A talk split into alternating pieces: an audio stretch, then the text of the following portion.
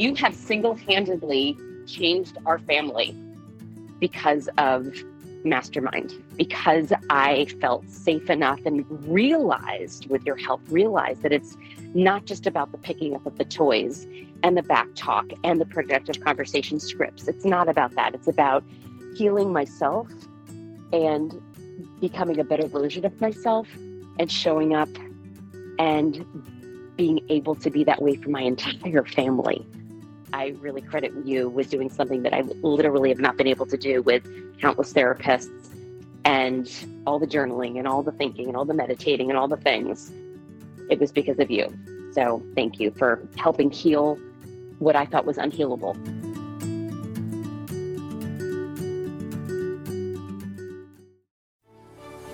My name is Randy Rubenstein, and welcome to the Mastermind Parenting Podcast. At Mastermind Parenting, we're on a mission to support strong-willed kids and the families that love them.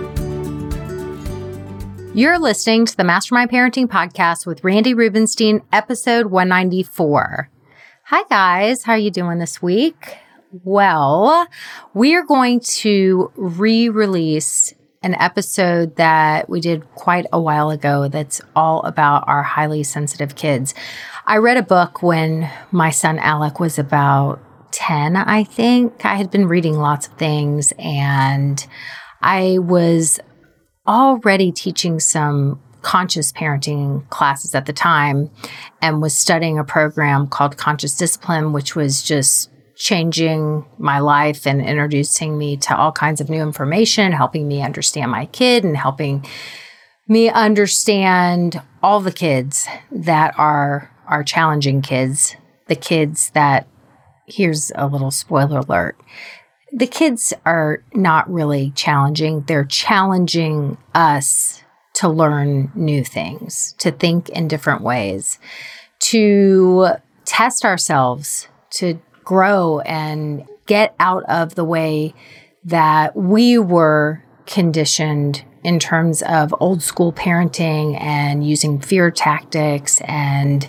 trying to control kids. So I really feel like any kid that comes into our life and challenges us, it's easy to just define them as a challenging child.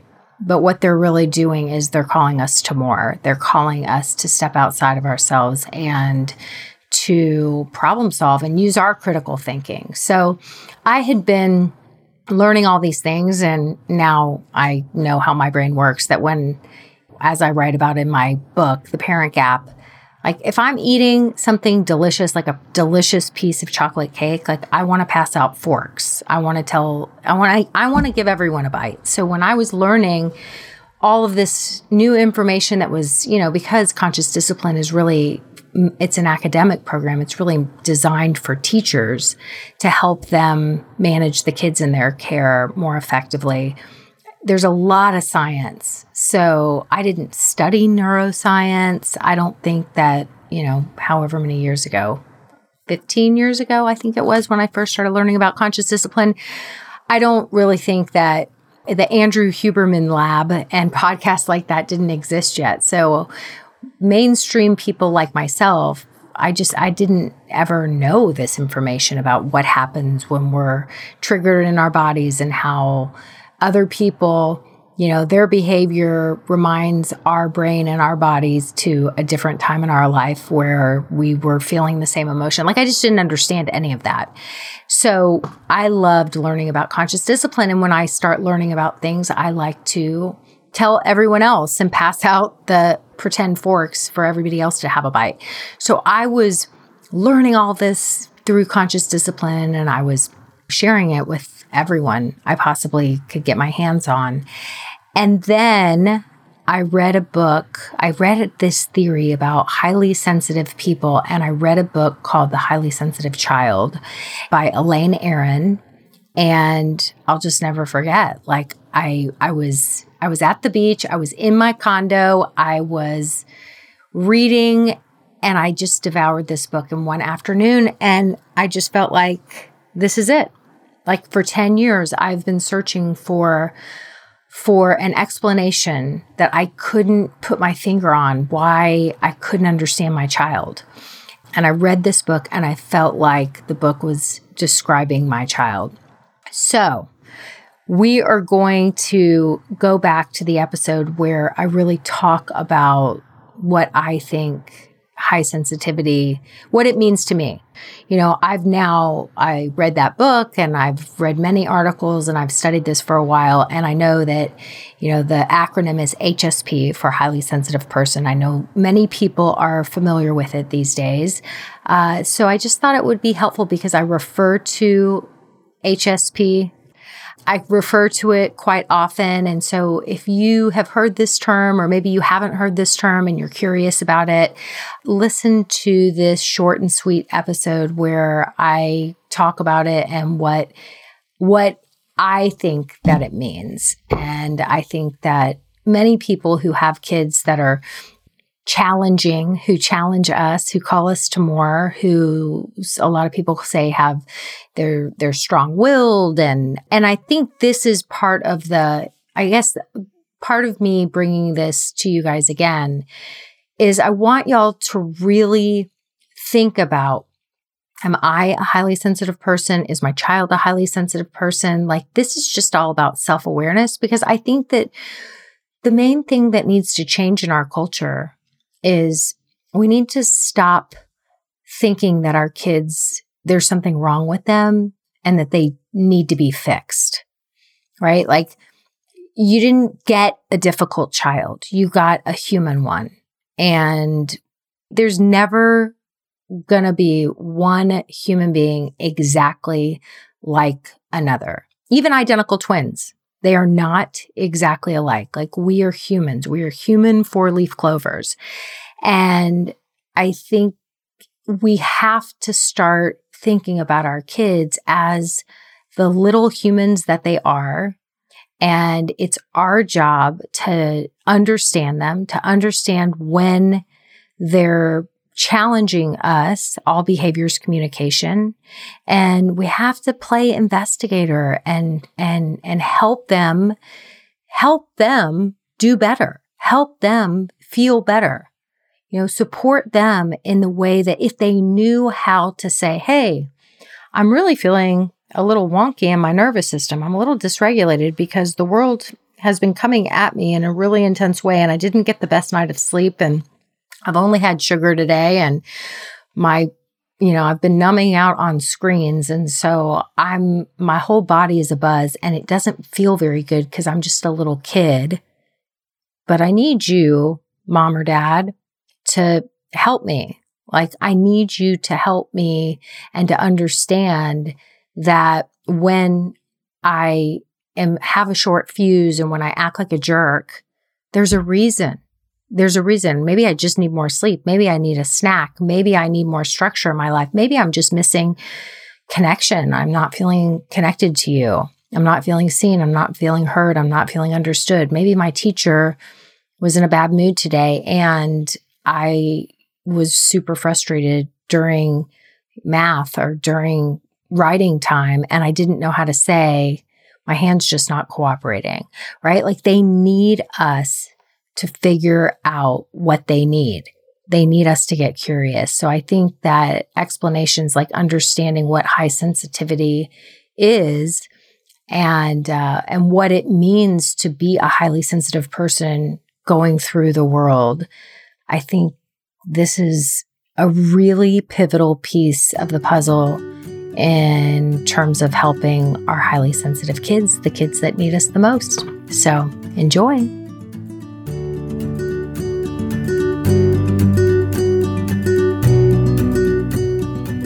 You're listening to the Mastermind Parenting Podcast with Randy Rubenstein, episode 87.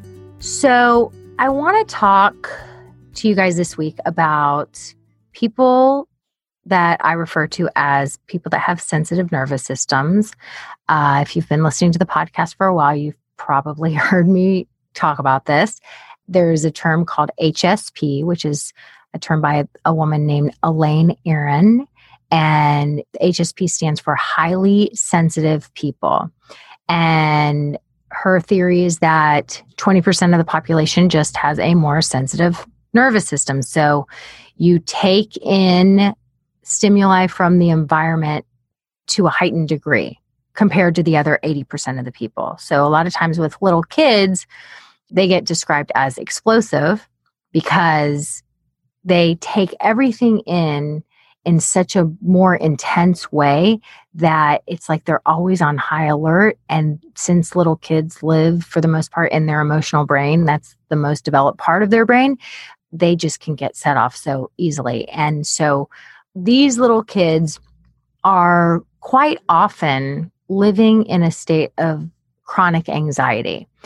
Now, when we think of the term anxiety, and we think about, like, if you're an adult that has struggled with any anxiety, like, you probably know that it can feel debilitating. And maybe it shows up in your body, like in the form of migraine headaches, or a lot of sleeplessness and racing thoughts, or you have a nervous stomach and you're just nervous a lot, or you sweat a lot, or you have some social anxiety. You can't think of what to say, right? Like, you know what it looks like for adults. But with kids, anxiety often looks different.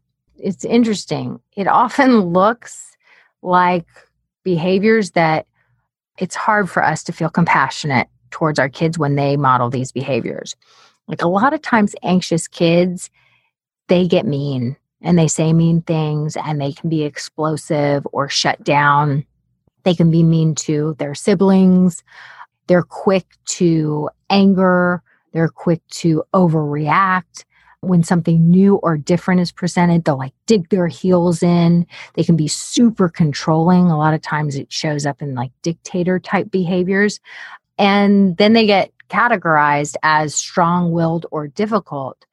But quite often what's at the root of the behavior is anxiety. Now, if you're over here thinking anxiety, oh my gosh, my child has anxiety, they have anxiety, I want to offer something to you. Anxiety is not cancer, okay? If your child is showing up with these strong-willed behaviors, and this sounds familiar, and you're like, I never thought about it as anxiety, they're feeling anxious. Well, that makes sense, because they take in the world in a more intense way, like smells are smellier, tags are itchier. You know, they take in things to such a heightened degree that it puts their body in a state of sort of like high alert. It's almost like, you know, they're on the front lines of a war, and they're on high alert. And so you offer something new, or all of a sudden you want to change their environment. You know, they're happy playing at home or doing whatever, and then all of a sudden you're like, okay, time to get your shoes on and go to school. And they ignore you, right? So they ignore you because they don't want to change their environment. Like, they're on high alert anyway, and they're in their cozy little sanctuary. Why would they want to go out into the unknown world where all the smells are smellier and the things are going to happen and they don't know what to expect when they're here in their little safe incubator? So they ignore you, or they dig their heels in and they resist, or they try to control.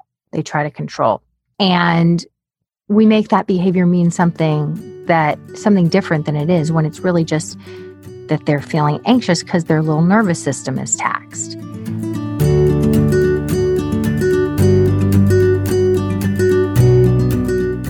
Hey, podcast listeners, I'm super excited to tell you about something new that I'm doing called the Weekend Warm-Up. It's going to be on the third Friday of every month, and I'm going to coach you live. I created this because I know a lot of you guys feel like you know me, but I want to know you too. So you're going to come, you're going to get on Zoom with me, I'm going to coach you, and we're going to get you warmed up for your weekend. What do I mean by that? We're going to hunt, gather, parent our weekends together. If you don't know what Hunt, Gather, Parent, I've turned it into a verb, just so y'all know. Hunt, Gather, Parent is a book that came out not long ago. I've had the author on the podcast. I make it required reading for anyone that comes and works with me. And it's just about the fact that many of us, especially those of us who come and listen to things like this, our weekends are just filled with too many kid activities, and there's no adult time. You know, maybe you're going from birthday parties to just nonstop fun, nonstop memories, and you're finding yourself depleted and exhausted, maybe even more so on Sunday night than you were on Friday. And it's just not supposed to be that way. So we're going to hunt, gather, parent our weekends together. I'm going to coach you live. I'm so excited to meet you guys. And I want you to sign up. It's free. I'm offering it for free. So just go to mastermindparenting.com/weekend, mastermindparenting.com/weekend. Sign up. Sign up.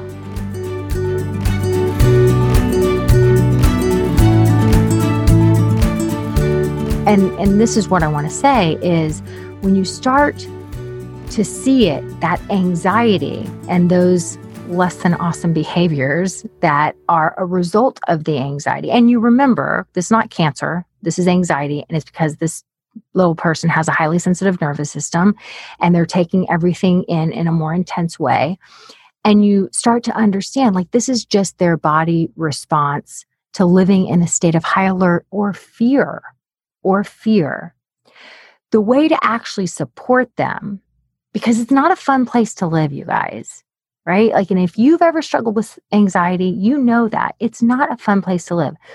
The way to actually support them is to not to try and cage them. Like, I think of like, we have a cat that my husband's allergic to cats, but years ago, my daughter decided that we were at PetSmart one day and she wanted to adopt a cat.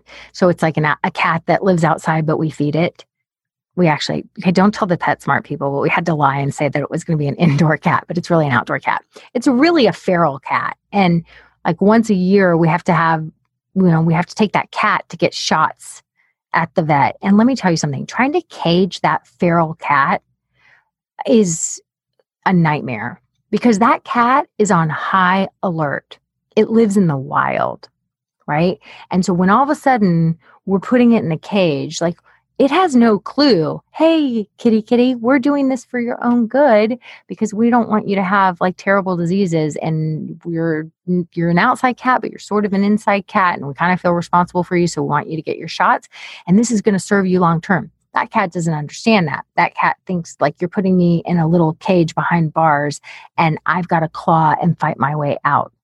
So I want you to think of, especially when your sensitive nervous system kids are in the younger years, like they are that feral cat. So when you try to change their environment and they're on high alert in the front lines, like anything feels like a threat. It's not going to go well. So the real answer is that we have to stop trying to control them. We have to build trust. We have to let them know, like, I'm your soft place to land. I got you. We have to not focus on when they are on high alert, showing all those less than awesome behaviors. And we focus on all the less than awesome behaviors when they're in that state of panic and anxiety and fear. All that does is make them feel more alone and like they need to stay in that state of high alert rather than getting to relax and be able to trust us. And over time, be able to live in a less stressed out state with less anxiety and become a more enjoyable version of themselves because they feel emotionally safe because we've created that environment for them. So it's this like vicious cycle you can easily get into when you've got one of these kids because they show so many, you know, the anxiety for them shows up in ways that does not exactly elicit compassion for us. And so we admonish them on all these less than awesome behaviors rather than getting to the root of the anxiety and helping them to feel safer in the world so that they can show up feeling better. Do you see? So it's like somebody's got to start the process of disrupting this pattern that's clearly not working for them or us. And since we're the people with the fully developed brains, I think it needs to be us. We can't expect them to start behaving better until we help them to feel safer in the world and their body learns that they don't have to live in this state of constant high alert. And when they do, we've helped them to skill build to get out of that state of high alert and ultimately become a more enjoyable version of themselves and a more confident version of themselves. Because trust me, when they're acting out in these ways, they know they're not being likable. They're not feeling good about themselves. It's like what Dr. Ross Green says, kids do well if they can. So if they're not doing well, there's something to figure out. And they need us to have their back and they need us to help them build skills And we have to do that by helping them get out of that defend and protect zone and move into the love and connect zone so that they can trust us and then be ready to learn new skills to improve future behavior. Thanks for listening today, guys. I hope you picked up some tips, tools, maybe some baby steps for creating more balance and boundaries in your life. And I just wanted to let you know, if you want to continue moving the needle forward in creating this for yourself, having a happier household, I want you to go to my website and check out mastermindparenting.com. We have 3 beginning programs, and if you need some accountability and more support, then please look for the one that would be a good fit for you. And as always, we're on all the social channels under Mastermind Parenting. On Instagram, it's mastermind_parenting. And, you know, periodically I do pop up on different Instagram lives, Facebook lives, where I give you teaching and coaching, and I love engaging with you live to help you help your strong-willed kids so that they can feel better, because when they feel better, they do better. And, I love getting to know you guys. So thanks for listening. If you like this podcast, please don't forget to subscribe, rate, and review. Super appreciative.